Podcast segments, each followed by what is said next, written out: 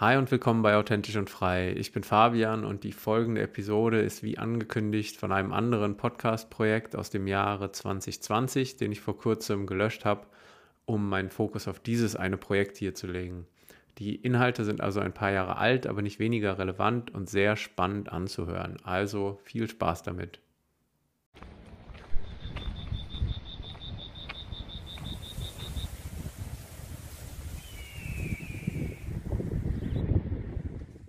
Einfach mal frei sein. Wer will das nicht gerne?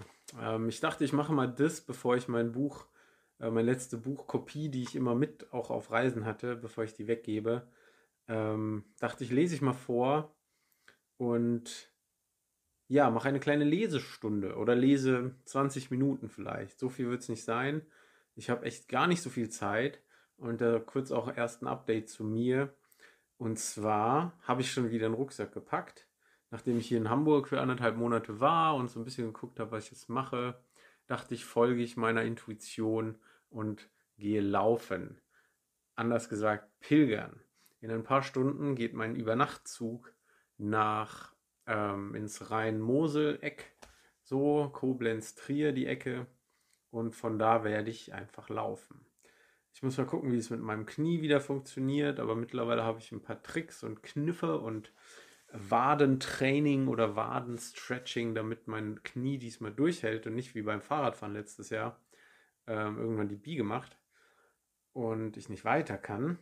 Aber diesmal bin ich guter Dinge und laufen, ich werde viel langsamer laufen. Ich werde auch wahrscheinlich nicht so viel berichten von unterwegs, weil ich will das für diverse Experimente mit mir selbst nutzen. Ich will mich echt mal komplett abkapseln ich will auch mal komplett offline sein für einige Zeit, vielleicht sogar für so ein paar Wochen oder einen Monat. Kein Instagram, kein WhatsApp, kein Telefon. Das heißt, mit niemandem online oder durch Netze reden, sondern nur das erleben, was vor mir mit Menschen passiert. Das ist so ein Experiment, was ich irgendwie mal machen will. Komplett entkoppelt von digitalen und Telefongeschichten. Und dann mal gucken, was mit mir passiert. Ich will komplett in die Stille gehen, ich will komplett Ruhe finden. Ich will mal aufhören, mir Meinungen und alles Mögliche zu bilden über Dinge und gucken, wie weit ich da komme auf dieser Pilgerreise. Ähm, mein Grundziel, also die Richtung, die ich jetzt mal ausgewählt habe, ist schon Santiago de Compostela. Ich wollte aber auch noch in Deutschland starten, aber jetzt auch nicht noch einen Monat durch Deutschland laufen. Deswegen bin ich jetzt, ja, starte ich dann so rein Moseleck. Das ist dann ziemlich, das ist in ein paar Tagen bin ich dann in Frankreich und dann mal gucken, wo es hingeht. Und ja, zum Abschied ähm, dachte ich, lese ich noch mal ein bisschen was vor. Das ist vielleicht ganz nett. Ich hoffe, ich kriege das noch hochgeladen, bevor ich dann echt den Zug erwischen muss in ein paar Stunden. Ähm, deswegen, ja, das werdet ihr dann sehen. Aber wenn ich es veröffentliche, bin ich wahrscheinlich schon irgendwo zwischen Trier und Frankreich oder irgendwas. Mal gucken. Und genau, einfach mal frei sein gibt es in jedem Buchhandel zu bestellen. Leider liegt es nicht aus, weil ich noch nicht über einen Verlag gepublished bin. Falls jemand einen Verlag kennt oder für einen Verlag arbeitet, gerne mich vorschlagen, gerne dieses schöne Werk nochmal publishen. Ähm, weil es sind noch einige Fehler drin, Schreibfehler und ein bisschen inhaltliche ähm, Sprünge oder Wiederholungen und so. Aber im Ganzen mag ich mein Werk. Ähm, einfach mal frei sein. Was passiert mit dir, wenn du ohne Plan dreieinhalb Jahre allein um die Welt reist? Ist der kleine Button hier drauf und der Untertitel, wie ich auf der Reise meines Lebens eine neue Welt jenseits von Ängsten, Konventionen und Grenzen entdeckte. Also es geht viel um die innere Reise bei mir und nicht so sehr um Sehenswürdigkeiten. Aber ich fange einfach mal vorne an, damit ihr mir folgen könnt, falls ihr mich noch nicht kennt. Ähm, dann ist das, denke ich, der beste, der beste Einstieg. Seit einiger Zeit bin ich nun wieder in Deutschland und irgendwie fühlt sich alles anders an als vorher. Doch alle meine Freunde und Bekannten erzählen mir, dass alles quasi beim Alten ist. Ein paar mehr Kinder wurden geboren, ein paar Menschen haben geheiratet, aber die Jobs sind größtenteils dieselben. Ein paar neue Cafés haben in München eröffnet und das Wetter spielt etwas mehr verrückt, als ich es in Erinnerung habe. Doch irgendetwas hat sich verändert. Ich habe mich verändert. Mein kompletter Blick auf das Leben hat sich verändert. Ich grummle nicht mehr vor mich hin, ich habe keine Angst mehr vor Situationen im Alltag oder der Zukunft und mache mir keine Sorgen mehr über Geld oder Karriere. Irgendwie habe ich nicht mal mehr Angst vor dem Tod. Doch was ist mit mir passiert? Dreieinhalb Jahre reiste ich einmal um die halbe Welt. Dreieinhalb Jahre lebte ich wie ein moderner Nomade, heimatlos und fern von Familie und alten Freunden. Ich tauchte in fremde Kulturen ein und lernte einige von ihnen lieben. Dreieinhalb Jahre ließ ich mich treiben, erlebte die verrücktesten Abenteuer und lernte mich selbst immer wieder neu kennen. Aber waren es die Jobs als Cowboy, Dschungelführer oder Weinbauer, die mich zum Umdenken brachten? Waren es die Menschen, die Kulturen oder die verrückten Erlebnisse? Oder vielleicht die Begegnungen mit mir selbst, die mich oft zur Verzweiflung und manchmal bis zum Alkohol trieben, aus denen ich aber so viele wichtige Lektionen für mich und mein weiteres Leben ziehen konnte? Im Grunde waren es all diese Dinge. Die vielen kleinen Erkenntnisse genauso wie die großen Konfrontationen mit anderen Denkweisen, die mein bisheriges Weltbild komplett auf den Kopf stellten. Alles, was ich als in Deutschland als normal empfand, konnte ich konnte in einer anderen Kultur völlig unsinnig sein. Und wenn das bisher Gelernte auf der anderen Seite der Welt plötzlich nicht mehr stimmt, wer hatte dann die ganze Zeit recht? Ich nehme dich mit auf die Reise in meine neue Realität. Eine Reise, auf der ich mehrfach die Grenzen meiner eigenen Komfortzone durchbrach, mich meinen Ängsten stellte und unbequemen Wahrheiten ins Auge blickte. Eine Reise, auf der meine Vorstellungen von richtig und falsch, von wahr und unwahr, von möglich und unmöglich mehrfach neu definiert wurden. Eine Reise, auf der ich mich nach und nach von den gedanklichen Fesseln meiner bisherigen Normalität befreien sollte. Sechs große Phasen durchlief ich auf diesem Weg, von denen jede einzelne viele verrückte Erlebnisse und wichtige Lektionen beinhaltete. Erkenntnisse, die mir erst im Nachhinein zeigen sollten, warum ich überhaupt unterwegs war. Denn vor einigen Jahren wusste ich selbst nicht, was das alles soll. Ich wusste nicht, auf was für einem Weg ich mich befand, warum ich das überhaupt mache und was alles möglich ist. Ich wusste auch weder wohin noch wie lange die Reise gehen soll. Suchte ich etwas? Gab es überhaupt etwas zu finden? Und komme ich jemals zu meinem alten Leben zurück? Keine dieser Fragen konnte ich am Anfang meiner Reise beantworten. Ich wusste nur, dass ich etwas ändern muss. Krass, ich krieg selbst, wenn ich lese, Gänsehaut zu meinen eigenen Texten. Das ist schon irre. Was in meinem Kopf passierte. München, Juli 2015. Es war Sommer 2015 in München. Ich wohnte seit einem Dreivierteljahr mit meiner Freundin zusammen und arbeitete seit fünf Jahren als Netzwerkingenieur bei einem großen deutschen Verkehrsunternehmen im öffentlichen Dienst. Unbefristet, sehr gut bezahlt. Die Fortbildung zur neuen Position im Schichtbetrieb lief in vollem Gange. Viel Verantwortung und mehr Geld, aber weniger Freiheiten. Meine Chefin und die Kollegen hielten große Stücke auf mich. Die Prüfung wäre im September, nach der sich mein Gehalt um weitere 1000 Euro erhöhen würde.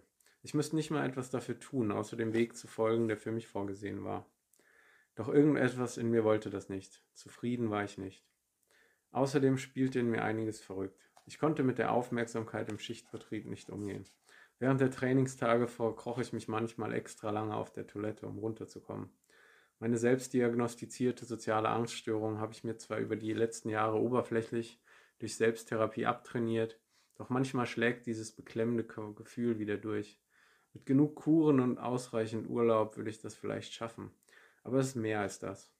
Bin ich auf dieser Welt, um jeden Tag meines Lebens den gleichen Zug zu demselben Büro, mit denselben Kollegen und derselben Arbeit zu nehmen?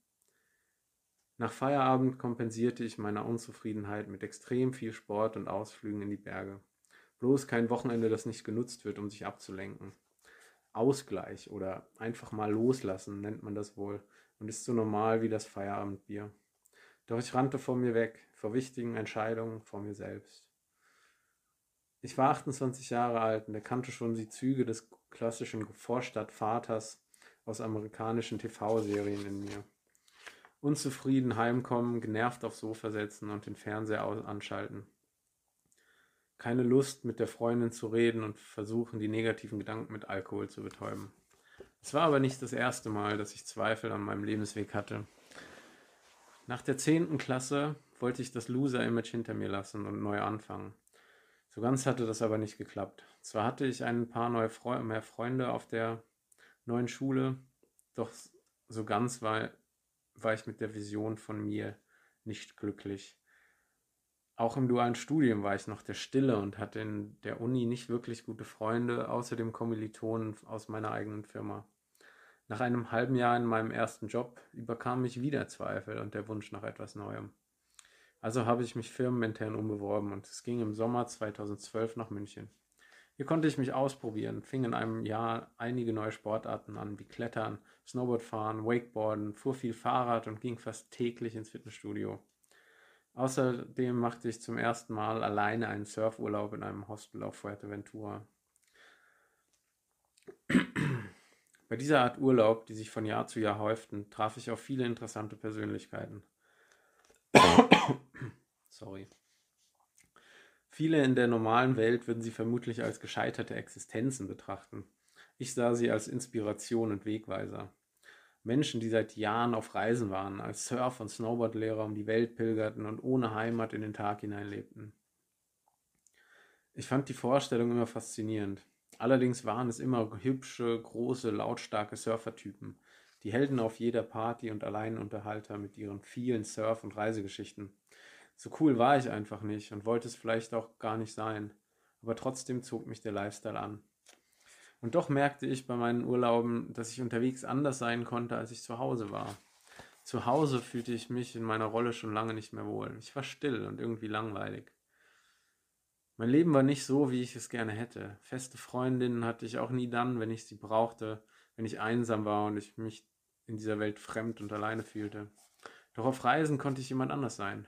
Niemand kannte mich, niemand wusste, wie ich sonst bin oder wie ich zu sein habe. So, hätte, so hatte ich auf meinem ersten alleinigen Surftrip in der ersten Woche eine und in der zweiten Woche eine andere Romanze gehabt. Und das war neu für mich. Es war auch nicht unbedingt so, wie ich sein wollte, aber es war anders und das war erstmal gut.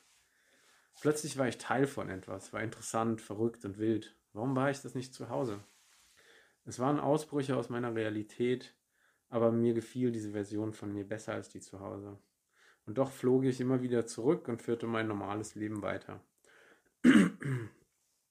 Doch inspiriert von meinen Abenteuern und neuen Erfahrungen im Urlaub fing ich langsam an, mich grundsätzlich zu, zu verändern. 2015 hing dann einiges in meinem Kopf schief. Ich war überhaupt nicht mehr zufrieden mit dem, was ich mir aufgebaut hatte. Nach draußen wirkte alles super gut und geordnet. Schicke Wohnung, tolle Freundin, Motorrad, Auto und viele interessante Hobbys. Und jetzt will ich schon wieder alles hinschmeißen, dachte ich, als sich meine Ideen zum Aufbruch mehr und mehr manifestierten. Mit meiner derzeitigen Freundin lief es super. Wir stritten uns fast nie und lebten in Frieden zusammen. Nur wenn es um die langfristige Zukunftsplanung ging, schieden sich die Geister. Als die Küche von Ikea eingebaut wurde, bekam ich einen emotionalen Zusammenbruch. Ich wollte nichts besitzen, ich wollte nicht gebunden sein. Das ist irgendwie nicht die Art, wie ich leben will. Im Job lief es gut und die Beförderung stand kurz bevor. Meine Zukunft sah nach allen bekannten Standards super aus und doch hatte ich Angst vor der neuen Stelle. Nicht mal so sehr wegen den neuen Aufgaben, sondern wegen der Gehaltserhöhung. Was ist, wenn ich mich an all das Geld zu sehr gewöhne? Was ist, wenn mir der Luxus und der Wohlstand zu Kopf steigt und ich dem nicht mehr entsagen kann? Schaffe ich es dann nochmal in die Welt hinauszuziehen, mein eigenes Ding zu machen? Die meisten Zweifel kamen allerdings von außen und ich ertappte mich öf des Öfteren bei Gedanken wie, du hast doch einen sicheren Job, wirf das nicht weg, du findest nie wieder so gute Konditionen und deine Karriere wäre zu Ende. Ich merkte allerdings, dass die Karriere mir selbst gar nicht wichtig ist. Es ist nur das, es ist nur etwas, das man in unserer Gesellschaft eben für wichtig hält. Aber was ist, wenn ich dann auf Reisen all mein Geld verliere und ohne Job, Ersparnisse und Perspektive wieder nach Deutschland zurückkehre? Dachte ich immer wieder und immer wieder. Aber mein Drang, etwas zu ändern, war stärker als meine Ängste. Ich würde lieber bei dem Versuch scheitern, als es niemals zu versuchen. Lieber wieder bei meinen Eltern einziehen, Gelegenheitsjob, ein neues Leben aufbauen, als die nächsten Jahre immer den gleichen Job zu machen niemals mein ganz eigenes Abenteuer leben und niemals kennenzulernen, wer ich außerhalb dieser bekannten Strukturen wirklich bin. Nach der Kündigung ging alles sehr schnell. Die Stimmung zu Hause war gespannt. Ich lebte noch mit meiner Freundin zusammen, die verstehen wollte, aber doch nicht so ganz akzeptieren konnte, dass ich jetzt erstmal weg bin. Mein Nebenjob im letzten Monat vor der Abreise war Papierkram regeln. Jeden Tag nach der Arbeit saß ich bis spät abends noch an Versicherungen, Sparplänen und Autoverkauf, um so wenig wie möglich Ausgaben zu haben, wenn ich auf Reisen bin. Ich war gerade mal 28 Jahre alt und hatte schon einen Berg an Sparplänen, Versicherungen sonstigen ständigen Geldbewegungen, um für alle möglichen Risiken abgesichert zu sein. Es machte mich fast nervös, als ich bemerkte, wie leicht es damals war, diese Verträge abzuschließen und wie schwer es jetzt war, sich wieder davon zu befreien. Es war eine ganze Menge Arbeit, aber nach einem Monat hatte ich bis auf eine Auslandskranken- und Haftpflichtversicherung fast alle meine Verträge gekündigt oder pausiert. Mein Plan war, mit dem Fahrrad erstmal quer durch Europa zu fahren. Doch einen Tag vor der geplanten Abreise merkte ich, dass ich noch viel zu viel Zeug hatte. Mit kleiner Reisegitarre, ein paar Büchern, Zelt und einem viel zu großen Schlafsack war mein Fahrrad völlig überladen. Also wurde noch spontan ein klapprig gebrauchter Fahrradanhänger über die Kleinanzeigen besorgt. Dann ging es los. Am 25. August 2015 mit dem Fahrrad erstmal von München in meine Heimat in der Nähe von Frankfurt um Eltern und Freunden dort Tschüss zu sagen. Beim Gang zum Fahrrad in den Keller fand ich eine kleine selbstgebastelte Streichholzschachtel in der Kellertür. Ah, da werde ich selbst emotional, wenn ich das lese. Darauf stand mit aus Zeitungen zusammengesch äh, ausgeschnittenen Buchstaben die Nachricht Finde, wonach du suchst. Und im Innern befand sich ein kleines Armband aus gerollten Papierperlen. Eine Stunde vorher hatte ich meine Freundin zur Arbeit verabschiedet. Dass ich sie von jetzt an für mindestens zwei Jahre nicht sehen würde, wusste ich noch nicht. Ich hatte Tränen in den Augen und einen Kloß im Hals. Meine Gedanken rasten. Was tust du hier? Dreh einfach um und leg dich wieder ins Bett. Doch ich musste das tun, das wusste ich. Tief in mir drin rief es nach einem anderen Leben. Also setzte ich mich auf mein viel zu schwer beladenes Fahrrad und fuhr los. Der Fahrradplan, der hatte sich dann sehr schnell in, ähm, in Luft aufgelöst, weil ich ja auch mit meinem Knie und weil mein Equipment einfach scheiße war. Und dann ging es eben mit einem One-Way-Ticket nach Indien.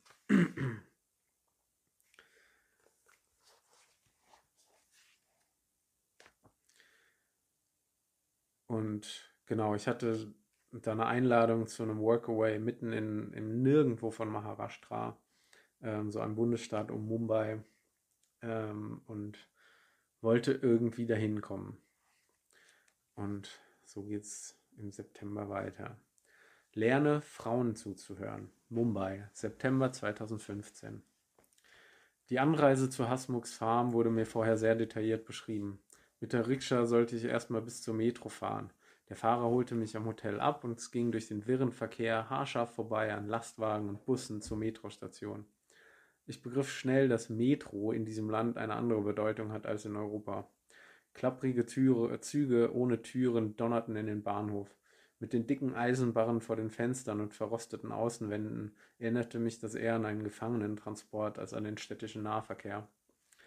Nachdem ich mich am Ticketschalter durch die Menge nach vorne gedrängt hatte, fragte ich mich durch zum Bahnsteig. Ein leichter Schwall von Panik machte sich in mir breit, als mein Zug in die Station einrollte. Er war so überfüllt, dass die Menschen noch außen an den Türen hingen. Wie soll ich mich mit, meinen, mit meinem 65 Liter Reiserucksack da reinzwingen, dachte ich kurz, aber versuchte dann das Verhalten der Leute zu beobachten und herauszufinden, wie ich es bewerkstelligen könnte, da reinzukommen.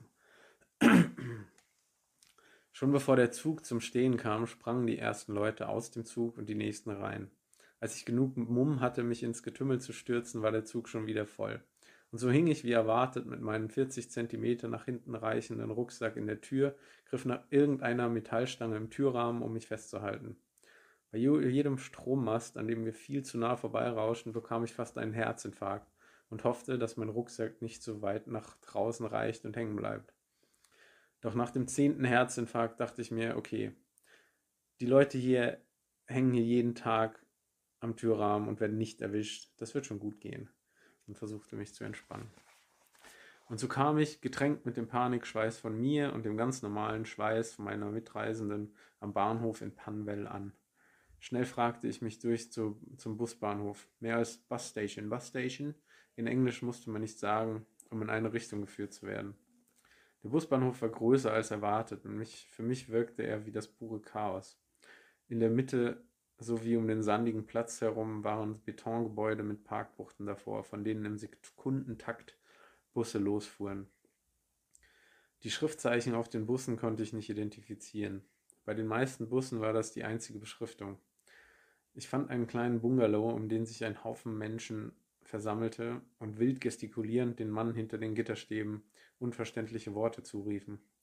Mit tiefer Entspannung und Gelassenheit antwortete er in seinem Tempo auf die Fragen und wies die Leute mit einem Fingerzeig zu ihrer Station. Nachdem ich mich nach vorne durchgeschlagen hatte, suchte ich Blickkontakt und rief Mandangat, Mandangat, die nächste Station in der Nähe von Hatzmucks Farm. Obwohl ich weit und breit der einzige weißhäutige Mensch war, wirkte der Mann gelangweilt von meiner Anwesenheit, zeigte ohne Worte in die hintere letzte Ecke des Busbahnhofs. Dort angefangen, angekommen fing der in, fing der Irrsinn an. Die Leute starrten mich an. Ich spürte die Blicke des ganzen Busbahnhofs auf mich gerichtet. Der große, weiße Blonde mit dem viel zu großen Rucksack war für viele eine Attraktion. An meiner Parkbucht angekommen, fragte ich wieder: Mandangat? Mandangat? Ein direktes, klares Kopfschütteln und eine Fingergeste zur anderen Seite des Bahnhofs. Nachdem ich auf dem Weg fünfmal die Frage Where are you from? Which country? der einheimischen Kinder mit Germany beantwortete, fragte ich wieder, Mandangat? Mandangat? Ein direktes und klares Kopfschütteln, ein neuer Stadtname, den ich nicht verstand, und eine Fingergeste zu den zentralen Parkbuchten verwirrten mich wieder. Mindestens eine halbe Stunde lief ich schweißgebadet mit meinem 15 Kilo auf dem Rücken von links nach rechts, von hinten nach vorne, während mich der komplette Busbahnhof dabei anstarrte. Doch trotz dieses Irrsinns fühlte ich eine tiefe Entspanntheit in mir, wo auch woher auch immer die kam. Ich akzeptierte diesen Wahnsinn und belächelte meine Ausweglosigkeit. Ich fühlte mich wie in der alten Comicverfilmung von Asterix erobert Rom im Haus, das Verrückte macht. Irgendwann wusste ich nicht mehr weiter. Ich blieb in der Mitte des sandigen Platzes stehen, während die Busse haarscharf von mir vorbeidonnerten und ihre Parkbuchten ansteuerten. Ich grinste blöd und doch gelassen in die Menge und dachte, okay, scheiße, was jetzt? Während dieser ganzen Prozedur sprach bisher keine einzige Frau mit mir. Die vielen Schulmädchen grinsten, tuschelten, starrten mich an, doch wenn ich zurückgrinste oder nach meinem Ziel fragte, wurde verschämt in eine andere Richtung geguckt und gekichert. Andere Frauen reagierten überhaupt nicht auf meine Fragen und guckten mir nicht in die Augen. Ich erklärte es mir dadurch, dass die Kommunikation zwischen Mann und Frau in eher konservativen Kulturen oft etwas reglementiert ist. Doch plötzlich passierte etwas. Ein Mädchen in Schuluniform, vielleicht um die 16 Jahre, stand plötzlich mit einer Präsenz vor mir, die mich beinahe erschreckte. Where do you go? fragte sie mich mit einer Entschlossenheit und mit einem Gesichtsausdruck, der zu mir sagte, jetzt hab dich nicht so, mach hier nicht so einen Unsinn und steige endlich in einen Bus. Mandangat? sprach ich verunsichert. Follow me. Sie rannte mit mir über die zentrale Plattform, ich drängte mich mit meinem fetten Rucksack durch die Menschenmassen und kam kaum hinterher. Sie stoppte einen Bus, der gerade schon aus der Parkbucht abfuhr. Sie rief, rief dem Busfahrer mehrfach etwas zu, bis der komplett zum Stehen kam. Ich glaube, der Busfahrer war genauso eingeschüchtert von der Präsenz und dem starken Auftreten dieses Mädchens wie ich. Sie diskutierte kurz laut und entschlossen mit dem Busfahrer in der lokalen Sprache und zeigte dann auf die Tür. Go inside, befahl sie mir und lief, ließ mir keinen Raum für eine eigene Meinung oder Zweifel. Ich war total perplex. Der Bus rollte weiter in langsam in Richtung Straße. Go inside, Mandangat, wiederholte sie. Ich sagte, thank you very much und warf dem Mädchen ein verunsichertes Lächeln zu. Ich stieg ein, während der Bus schon wieder beschleunigte. Ich fragte den Busfahrer noch ein paar Mal, Mandangat, Chinale? und bekam eines der typischen Kopfwobbler als Antwort. Das heißt wohl ja. Lektion Nummer 8. Im Nachhinein betrachtet war das der erste Wink mit dem Zaun Zaunpfahl einer der wichtigsten Lektionen dieser Reise. Lerne den Frauen in deinem Umfeld zuzuhören. Vertraue ihnen und sie werden dich weiterbringen, als du es erwarten würdest. In dieser patriarchischen Gesellschaft sollten es oft die Frauen sein, die mir den richtigen Weg weisen würden. Es ging dann eben, ich war ein halbes Jahr in äh, Indien, da ist schon noch einiges passiert im Buch, ähm, hatte dann aber auch sehr krasse Identitätskrisen, als ich dann in Melbourne, Australien, ähm, ja, für mein Working Holiday Visum war, hat so ein paar Jobs gesucht und gefunden und gemacht. Hm, war dann aber in Melbourne und da hat mich eine Erfahrung oder ja, eine Erkenntnis sehr überrollt. Und das war ziemlich heftig und deswegen würde ich das gerne teilen hier auf dem Weg. Mit dem Bohrradstring auf der Fußgängerzone und eine Flasche Whisky. Melbourne, November 2016. Ich versuchte weiterhin alles möglich zu machen, um in Melbourne zu bleiben. Ich hielt mich mit Gelegenheitsjobs über Wasser, arbeitete in einem Foodtruck als Burgerbrater und als Kurierfahrer mit dem Fahrrad für Uber Eats. Bei einem IT-Projekt verdiente ich zum ersten Mal mehr als den Mindestlohn, während ich Bankangestellten neue Laptops einrichtete. Das war alles okay, da ich die Freizeit gut nutzen konnte für eigene Recherchen, Ideen und Reflexionen. Geld war hier nur Mittel zum Zweck. Ich beschäftigte mich in diesen Tagen viel mit der Wirtschaft, Problemen der Gesellschaft und mir selbst. Nach einem Jahr auf Reisen war ich zum ersten Mal wieder für längere Zeit in einer westlichen Großstadt. Ich hatte die schlimmste Armut in Delhi mit eigenen Augen gesehen und wurde jetzt wieder mit den ganz wichtigen Problemen der westlichen Welt konfrontiert. Konsum, Luxus und Verschwendung. Das gab mir viel zu denken und ich stellte mir selbst einige grundsätzliche Fragen. Was mache ich mit diesen Erfahrungen? Werde ich nach meinen Reisen einfach wieder in mein normales Leben zurückkehren? Werde ich je wieder einen Job in der Informatik finden und will ich das überhaupt? Verschwende ich hier meine Zeit? Soll ich mich lieber für ein Masterstudium bewerben und danach wieder in die Wirtschaft gehen? Aber im Grunde war ich auf der Suche nach Jobs mit Sinn oder genauer gesagt nach einem Leben mit Sinn. Ich habe in einem einzigen Jahr auf Reisen sehr viel ausprobiert und viel gesehen, doch war ich innerlich zerrissen. Auf der einen Seite war dieses neu entdeckte Reise-Ich zum ersten Mal im Einklang mit sich selbst. Ich war glücklich, damit alles zu nehmen, wie es kommt und mich treiben zu lassen. Auf der anderen Seite gab es da das gesellschaftlich konstruierte Ich, das immer noch an dem Gedanken hin, ich muss etwas aus mir machen.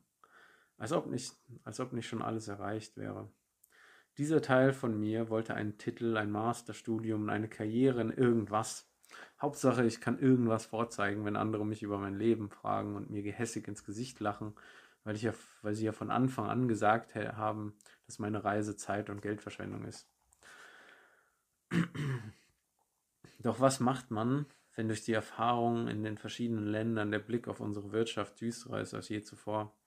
Durch meine Recherchen und Versuche, eine Arbeit mit Sinn zu finden, buddelte ich mich in ein sehr tiefes Loch. Je mehr ich mich mit dem Thema beschäftigte, desto weniger Sinn fand ich in irgendwas und desto auswegloser wurden die Optionen in meinem Kopf. Keine klassische Karriere konnte mich begeistern, nicht aus Faulheit oder Desinteresse, nur dadurch, dass ich alle Industrien für sinnlos und schädigend für Gesellschaft und Umwelt empfand. Es wird entweder ausgebeutet, Ressourcen und Energie verschwendet oder Menschen eingeredet, dass sie irgendetwas brauchen, um glücklich zu sein. Es werden Mitarbeiter schlecht behandelt, Geld fließt in die falschen Hände und es wird unfair billig in armen Ländern produziert. Am Ende leidet irgendjemand. Über meinem Bef Kopf befand sich eine sehr düstere Wolke und das Licht am Ende des Tunnels konnte ich nicht mehr sehen. Und so stand ich an einem dieser Tage in der Fußgängerzone in Melbourne und schaute mich um. Schicke Einkaufstüten flogen an mir vorbei. Menschen lebten zum Konsumieren und unterstützten auch noch diese Maschinerie der Verschwendung. Ich kann in Worten nicht beschreiben, welche Beklemmung ich in mir spürte. Ich war kurz vor einem panischen Zusammenbruch, hatte einen Kloß im Hals und Tränen in den Augen. Wie kann es sein, dass hier Leute sich darüber Sorgen machen, welche Handtasche sie als nächstes kaufen, während ein paar Länder weiter Familien mit kleinen Kindern unter Decken auf der Straße versuchen, den Winter zu überstehen?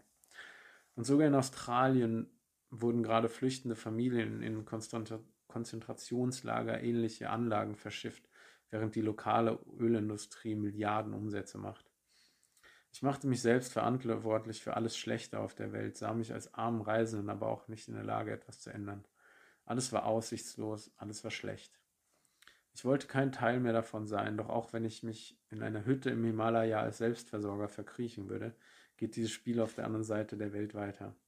Menschen leiden, werden ausgebeutet und missbraucht für andere Leute Profit. Natur und Tiere ebenso.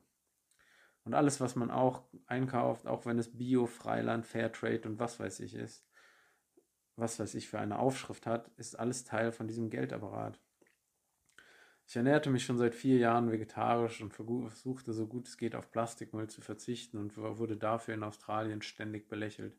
Und trotzdem verbraucht man Ressourcen. Meine Gedanken drehten sich im Kreis. Vielleicht wäre es noch besser, wenn ich nicht Teil, weiterer Teil von dieser Gesellschaft bin. Dann verschwende ich wenigstens keine Ressourcen. Waren Sätze, die sich ständig in meinem Kopf wiederholten. Meine beste Freundin in Melbourne lud mich zu einem Gang über einen Flohmarkt ein, doch wusste nichts von meiner Verfassung. Ich hoffte, das würde mir, würde, würde mir gut tun und der Spaziergang würde mich ablenken, doch das Gegenteil war der Fall. Die Massen auf dem Markt quetschten sich langsam von Fressbude zu Fressbude. Gebratenes Fleisch ging in Massen über die Tresen. Die Styroporschalen landeten kurz danach in den überquellenden Mülleimern. Billig produziertes Plastikspielzeug aus armen Ländern wurde im Sekundentakt in Einkaufstüten gesteckt. Ich konnte und wollte mich mit dieser Welt nicht mehr identifizieren. In meiner Brust wurde es eng, mein Hals schnürte sich zu, mein Körper rebellierte gegen mich und verkrampfte. Ich war den Tränen nah, panisch und wollte nur weg. Ich entschuldigte mich bei meiner Freundin, verabschiedete mich und radelte nach Hause.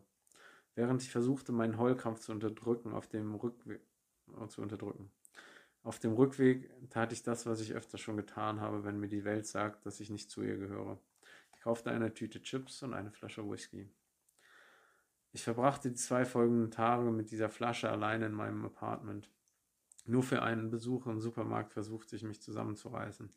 Die Stimme in meinem Kopf war wie ein Presslufthammer der Negativität und ließ mich nicht ruhen. Ich fühlte mich fremd, fühlte mich alleine, war voller Hass und sah keinen Sinn in irgendwas. Alkohol war der Versuch, die Stimme im Kopf und den Presslufthammer für immer auszuschalten. In Stille schrie ich den Spiegel an, trank, bis ich in den komagleichen Schlaf fiel, mit der Hoffnung, nicht wieder aufzuwachen. Es dauerte eine Weile, bis sich meine Verfassung anfing zu wässern. Diese selbstzerstörerischen Ausbrüche bei denen ich mit Fäusten so lange auf meinen Kopf eintrommelte, bis die Schmerzen lauter als meine Gedanken wurden, kosteten Kraft. Und durch schlechte Ernährung und den Alkohol wurde mein Körper einfach schlapp. Außerdem war ich emotional ausgebrannt und konnte irgendwann einfach nicht mehr. Ich kann so nicht weitermachen, dachte ich nach ein paar Tagen Isolation in meinem Zimmer. Ich kann doch machen, was ich will, auch wenn ich mich nicht dieser Gesell auch wenn ich nicht mit dieser Gesellschaft mitziehe. Meine Erfahrungen, Werte und mein Wissen sind es wert, dafür zu kämpfen und meine Botschaft auf die Straße zu bringen. Mein geringer Konsum von Ressourcen ist nur ein irrelevanter Bruchteil dieser Verschwendung auf der Erde. Wenn ich aber wahre Veränderung herbeiführe und mich für Gutes einsetze, ist diese positive Auswirkung vielleicht größer, als wenn ich mich hier verbarrikadiere und zu Tode saufe.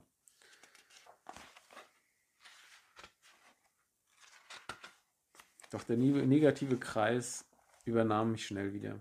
Die Zweifel an meinem kurzen Lichtblick folgten. Aber wie willst du dir Gehör verschaffen? Alle lachen dich eh schon aus und du bist vollkommen alleine. Wenn du versuchst, etwas zu ändern, wird es ja nur noch schlimmer. Du hältst doch keine zehn Minuten im Mittelpunkt auf, der, im Mittelpunkt der Aufmerksamkeit aus. Und du brauchst Geld, um das zu finanzieren. Ohne Karriere bist du niemand. Vielleicht musst du doch zurück in ein Büro und wieder Teil von dem Scheiß werden. Dieser Gedankengang war nötig dafür, dass ich langsam zwei Glaubenssätze tief, aus meinem Denken herauskramte und anfing, sie aufzulösen. Schichten meiner Persönlichkeit, die ich ewig mit mir herumgetragen habe. Die Angst vor sozialer Ausgrenzung und das Verlangen nach Anerkennung, Anerkennung durch andere.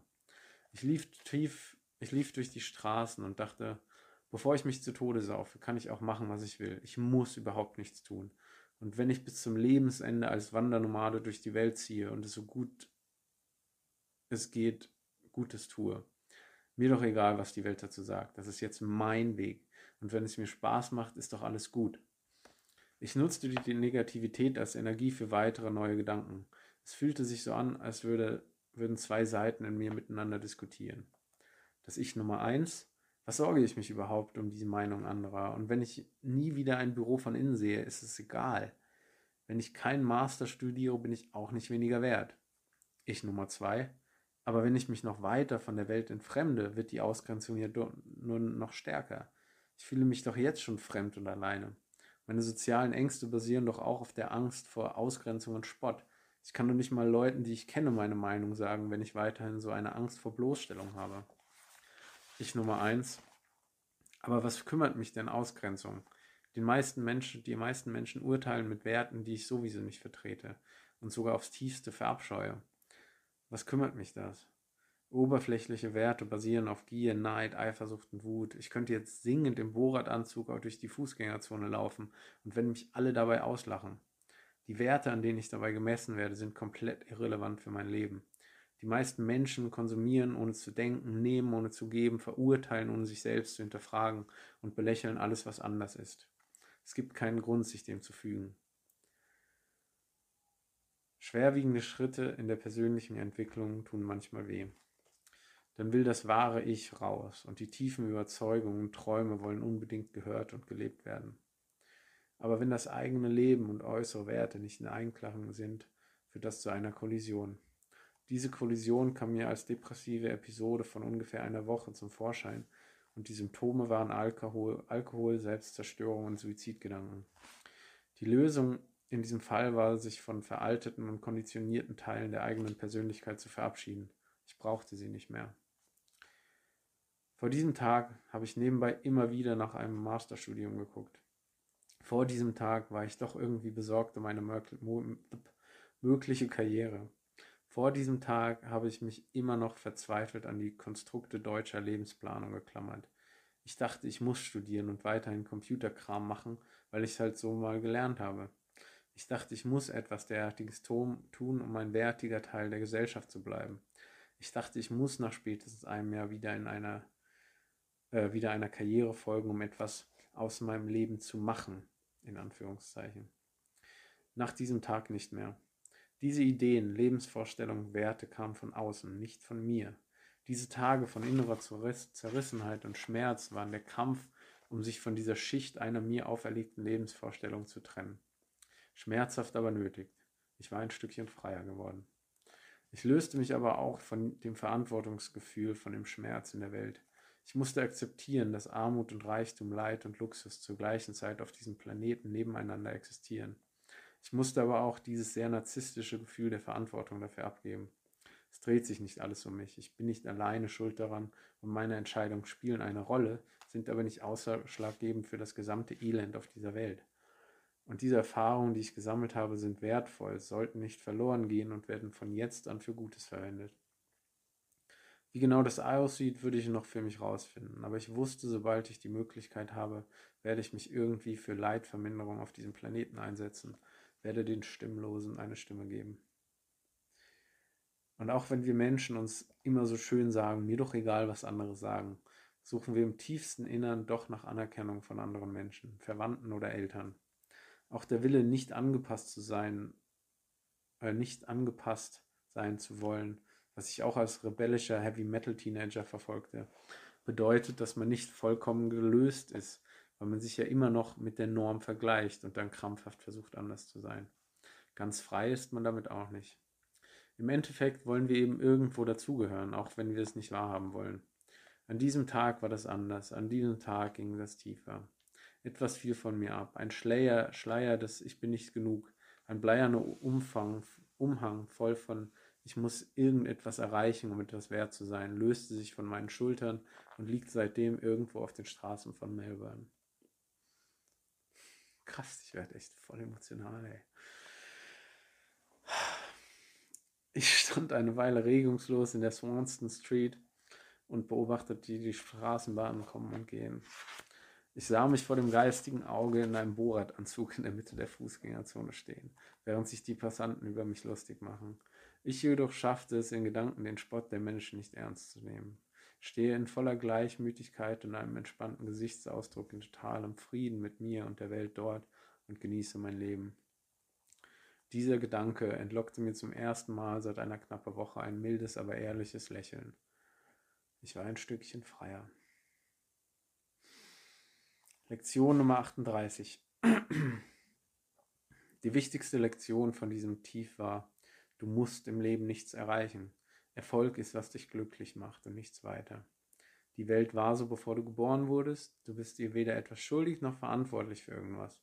Schön, wenn du es schaffst, aus diesem Schlamassel so viel Energie zu schöpfen, dass du anderen davon etwas abgeben geben und ihnen helfen kannst. Aber auch okay, wenn nicht.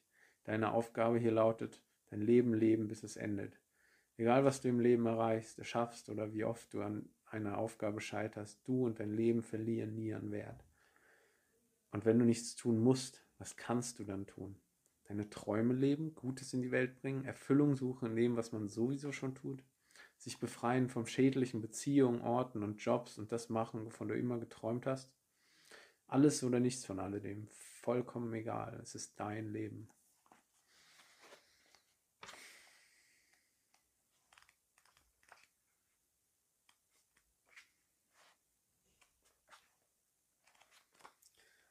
Ja, krass. Ich merke schon, wie heftig das mich so, aber auf so eine glückliche Weise mitnimmt, einfach weil das so intensive Zeiten waren. Ich war ja noch ein ganzes Jahr in Australien, ein bisschen mehr als ein Jahr. Und dann war ich noch mal kurz in Deutschland sogar für einen Monat so Heimurlaub und bin dann nach Neuseeland eingereist für mein Working Holiday Jahr da und hatte mich nach einiger Zeit in Dunedin niedergelassen. Und habe ich schon öfter erwähnt, dass ich dann einen Job gefunden hatte in dieser Stadt, bei dem ich sehr krass so hingabe zu so stressigen Situationen oder so gelernt habe, wie ich mit Stress viel besser umgehe und so einen Flow-Zustand erreicht habe. Und was das mit mir gemacht hat und was ich überhaupt so auch schon in der Zeit in Neuseeland für mich gelernt hatte und wie sich das, was ich, wie ich an mir gearbeitet habe, diese ganzen Hinterfragungen von meinem, von meinem, von meinen äh, Glaubenssätzen und so und wie ich ja einfach viel Zeit mit mir selbst und so verbracht habe und wie sich das für mich ausgezahlt hat, habe ich eben in Neuseeland ziemlich stark gemerkt und darum geht es in dem Kapitel. Mein neues Gespür für Kunst, Dunedin, April 2018. Mit meiner Seelenruhe und meinem Flow auf der Arbeit konnte ich meine Zeit ganz mir selbst widmen. Schon seit dem Anfang meiner Zeit in Dunedin hatte ich die netten Cafés und urigen Bars zu meinem Wohnzimmer gemacht. Mein Stammcafé, das kleine kunstvoll eingerichtete englische Pub Dog with Two Tails, war nur ein Steinwurf äh, vom Zentrum der Stadt entfernt. Es war den ganzen Tag geöffnet, guten, hatte guten Kaffee und Kuchen und abends Bierausschank mit verschiedenen lokalen Biersorten vom Fass und die besten Pommes der Stadt.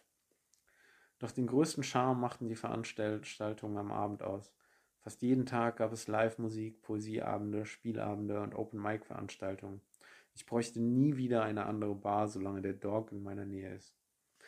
Bei einem Konzert ganz am Anfang meiner Zeit in Dunedin quatschte ich halb betrunken und total euphorisch den Pianisten Nick Knox an, der mit seiner mystischen, tiefgehenden Klavierkunst irgendwas tief in mir bewegte. Dieser nette Herr traf seitdem immer wieder in Erscheinung. Auch bei einem Konzert meiner Arbeitskollegin Holly, die mit ihrer englischgleichen Stimme wunderschöne Volkssongs neu interpretierte, stand er plötzlich vor mir. Und so lernten wir uns immer besser kennen und ich wuchs, ohne es zu wissen, in die Musikszene von, Neu von Dunedin hinein. Die zwei Freunde kannten wiederum andere Leute, die ich irgendwo anders bereits zufällig angesprochen hatte, und so bemerkte ich kaum, wie ich plötzlich Teil einer super netten Clique lokaler Musiker wurde. Plötzlich ging ich mit meinen neuen Freunden in den Pubs der Stadt rum, war gleichzeitig deren größter Fan und kam zu jedem Konzert. Man musste sich oft auch gar nicht verabreden, es war einfach klar, wo man wen trifft. Nick traf ich abends fast täglich im Dog. Mit einer deutschen Freundin aus dem Hostel traf ich mich regelmäßig auf einen Kaffee und Holly war bei jedem Event des Dunedin Folk Clubs anzutreffen. Es entwickelte sich eine gewisse Eigendynamik und ich lief ständig bekannten Gesichtern über den Weg. Zu dieser Zeit entwickelte sich auch ein ganz neues Gespür für Kunst jeder Art.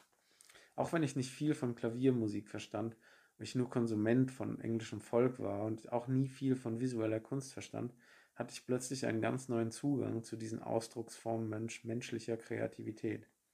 Es war auch nicht wichtig, ob ich die vorgetragene Musikrichtung mochte oder nicht. Ich lernte, lernte einfach künstlerische, künstlerische Kreationen zu schätzen. Ich verstand mehr und mehr die Emotionen und Gedanken hinter der Kunst und erkannte die tiefen Schichten der komplexen Persönlichkeiten, die dadurch zum Ausdruck gebracht wurden. Und so kam es vor, dass ich an dem Abend, dass ich an den Abenden im Dog oder anderen kleinen Pubs manchmal den Tränen nahe war, während meine Freunde auf der Bühne standen. An einem Abend spielte Holly mit einer Freundin im Duett, während ich mit Nick und anderen Bekannten im Pub Publikum saß und den Melodien lauschte. Die ganze Atmosphäre im Raum war irgendwie magisch und die Stimmen der zwei Musikerinnen ergänzten sich perfekt.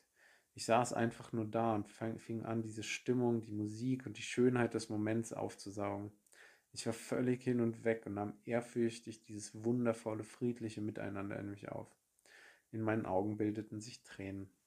Es war so ein Moment, in dem man die ganze Welt umarmen könnte, in dem man nicht begreift, warum jemals Menschen gemein zueinander sein können, wenn gleichzeitig solche Schönheit auf diesem Planeten existiert.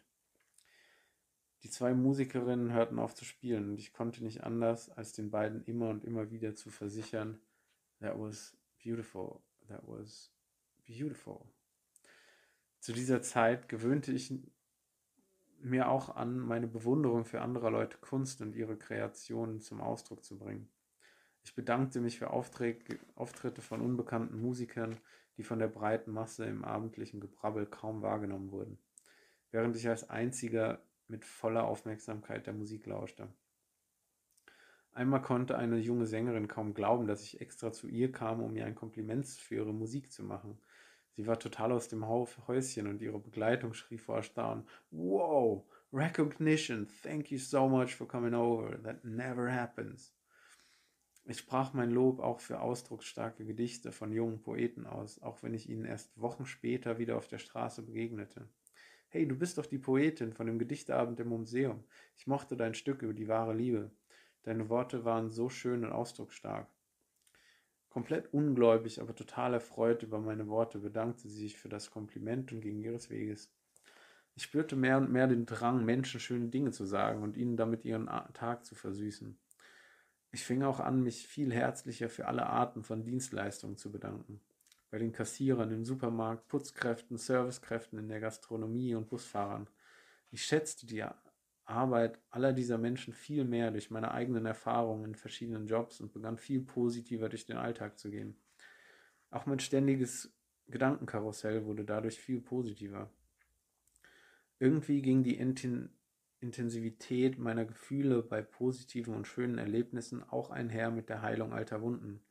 Dadurch, dass ich öfter Freudentränen zulief, ließ hatte ich auch in anderen Situationen viel direkteren Zugriff zu meinen Emotionen und ich lernte auch bei negativen Gedankenkreisen viel schneller zum Kern meiner Probleme vorzudringen und Tränen als Heilung wirken zu lassen. Lektion Nummer 54. Durch die positiven Erlebnisse hatte ich viel besseren Zugang zu meinen Emotionen bekommen. Ich konnte mich viel herzlicher für andere Leute freuen, konnte Freudentränen zulassen und entwickelte mehr Gespür für aufgestaute negative Gefühle und meine emotionalen Blockaden. Jungs werden oft dazu erzogen, keine Gefühle zu zeigen. Ein Indianer kennt keinen Schmerz oder Männer weinen nicht, sind Sprüche, mit denen ein Mann aufwächst. Ich denke, wir sollten damit schnell, schnellstmöglich aufhören. Das bedeutet nicht, dass wir zum Spielball unserer Emotionen werden und dadurch ständig anfangen zu weinen. Es ist vielmehr das Gegenteil. Sobald wir unsere Emotionen zulassen, sie annehmen und lernen, damit umzugehen, lernen wir sie zu verarbeiten und loszulassen. Damit übernehmen wir die Kontrolle. Nach meiner Erfahrung sind Wut, Aggression, Neid, Eifersucht und Hass die Folgen von aufgestauten negativen Gefühlen. Solange wir versuchen, diese Teile unserer Persönlichkeit zu unterdrücken und zu verstecken, desto mehr übernehmen sie die Kontrolle.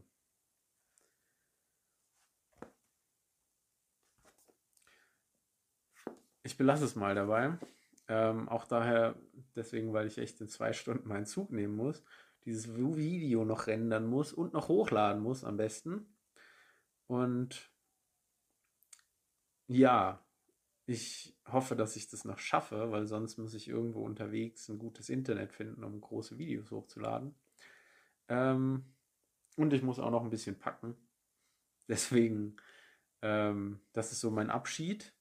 Genau, ich werde nochmal ein Videosnippet an den Anfang packen, aber ich sage es jetzt nochmal, alle meine Videos, besonders die langen und die, die nicht ähm, meine Reise dokumentieren mit Szenen, Szenerie und so, die sind auch als Podcast zu finden, auch unter dem Namen Einfach mal frei sein Podcast von Fabian Ford.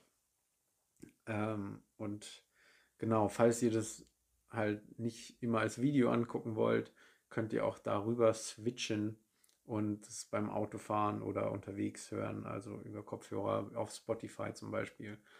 Ähm, genau, da habe ich jetzt so in Etappen über den letzten Monat die ganzen Videos so nachgeholt.